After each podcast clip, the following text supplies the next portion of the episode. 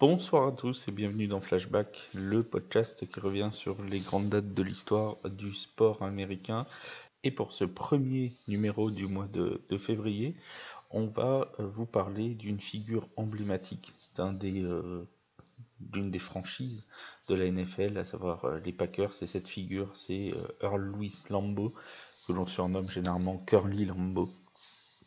Forcément, si vous suivez la NFL et euh, les Packers de Green Bay, vous connaissez le nom de Lambeau, puisqu'on en reparlera, mais le stade des Packers porte son nom, le Lambeau Field.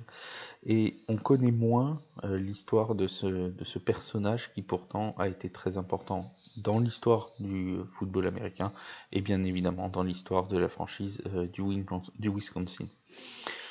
L'histoire de, Curly Lambeau est forcément liée à celle des Packers puisque c'est lui avec l'un de ses amis d'enfance, George Whitney Calhoun, qui a fondé en 1919 euh, les Packers de Green Bay. Il travaillait alors dans l'Indian Packing Company. C'est d'ailleurs pour ça que, comme il travaillait dans une société d'emballage, euh, les euh, Packers ont reçu ce nom de franchise. Très rapidement, cette équipe qui vient d'être formée en 1919 va trouver des succès, les enchaîner les uns après les autres, et elle intègre la NFL seulement deux ans après sa création en 1921. Lambeau est alors déjà entraîneur et joueur. C'est un halfback. Euh, il est joueur et entraîneur euh, de, euh, des Packers de Green Bay et il restera joueur jusqu'en 1929. Il ne prendra sa retraite de joueur qu'après sa première victoire dans le championnat NFL, c'est en 1929. Mais c'est pas pour autant qu'il va décider d'arrêter sa carrière.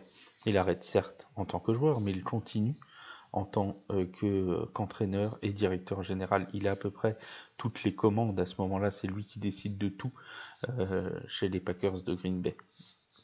Et son expérience de coach et de directeur général va durer de 1920 jusqu'à 1949, même de 1919, de la création jusqu'à 1949. Ça va lui permettre d'engranger pas moins de 200 succès en NFL avec son équipe et bien sûr des titres de champion. Il en aura 6 en tout comme entraîneur, dont 3 consécutifs en 1929, 1930 et 1931. C'est l'une des, figures qui a le plus gagné de, championnat NFL, puisque pour vous donner un, ordre de comparaison, 6 titres, c'est exactement aussi le nombre de titres euh, de Bill Belichick dans une période plus récente. Le 1er février 1950, en revanche, une page se tourne pour Lambeau puisqu'il décide de quitter sa franchise qu'il a fondée, de quitter les Packers pour aller poursuivre sa carrière de coach ailleurs, à Chicago, chez les Cardinals de Chicago à l'époque.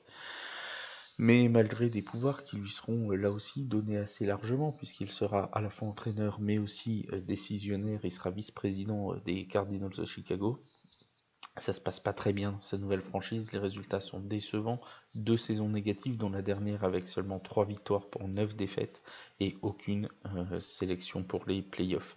Il ira ensuite terminer sa carrière toujours comme entraîneur du côté des Redskins de Washington en 1952 et 1953 avant définitivement de se retirer du football américain en 1953.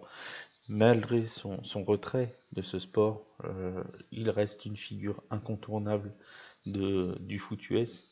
Il sera d'ailleurs sélectionné au Hall of Fame euh, de football dès l'ouverture de ce Hall of Fame en 1963 et les Packers de Green Bay donneront le, le nom de leur stade, l'appelleront donc le Lambeau Field juste après la mort de Earl Louis Lambeau. Voilà pour cette histoire de Lambeau et des Packers, et donc de ce 1er février 1950. Il a vu mettre fin à 31 ans de collaboration entre euh, sa franchise historique qu'il a créée et euh, cet entraîneur emblématique. Merci beaucoup à tous pour votre attention. On se retrouve demain pour un nouveau flashback sur The Free Agent.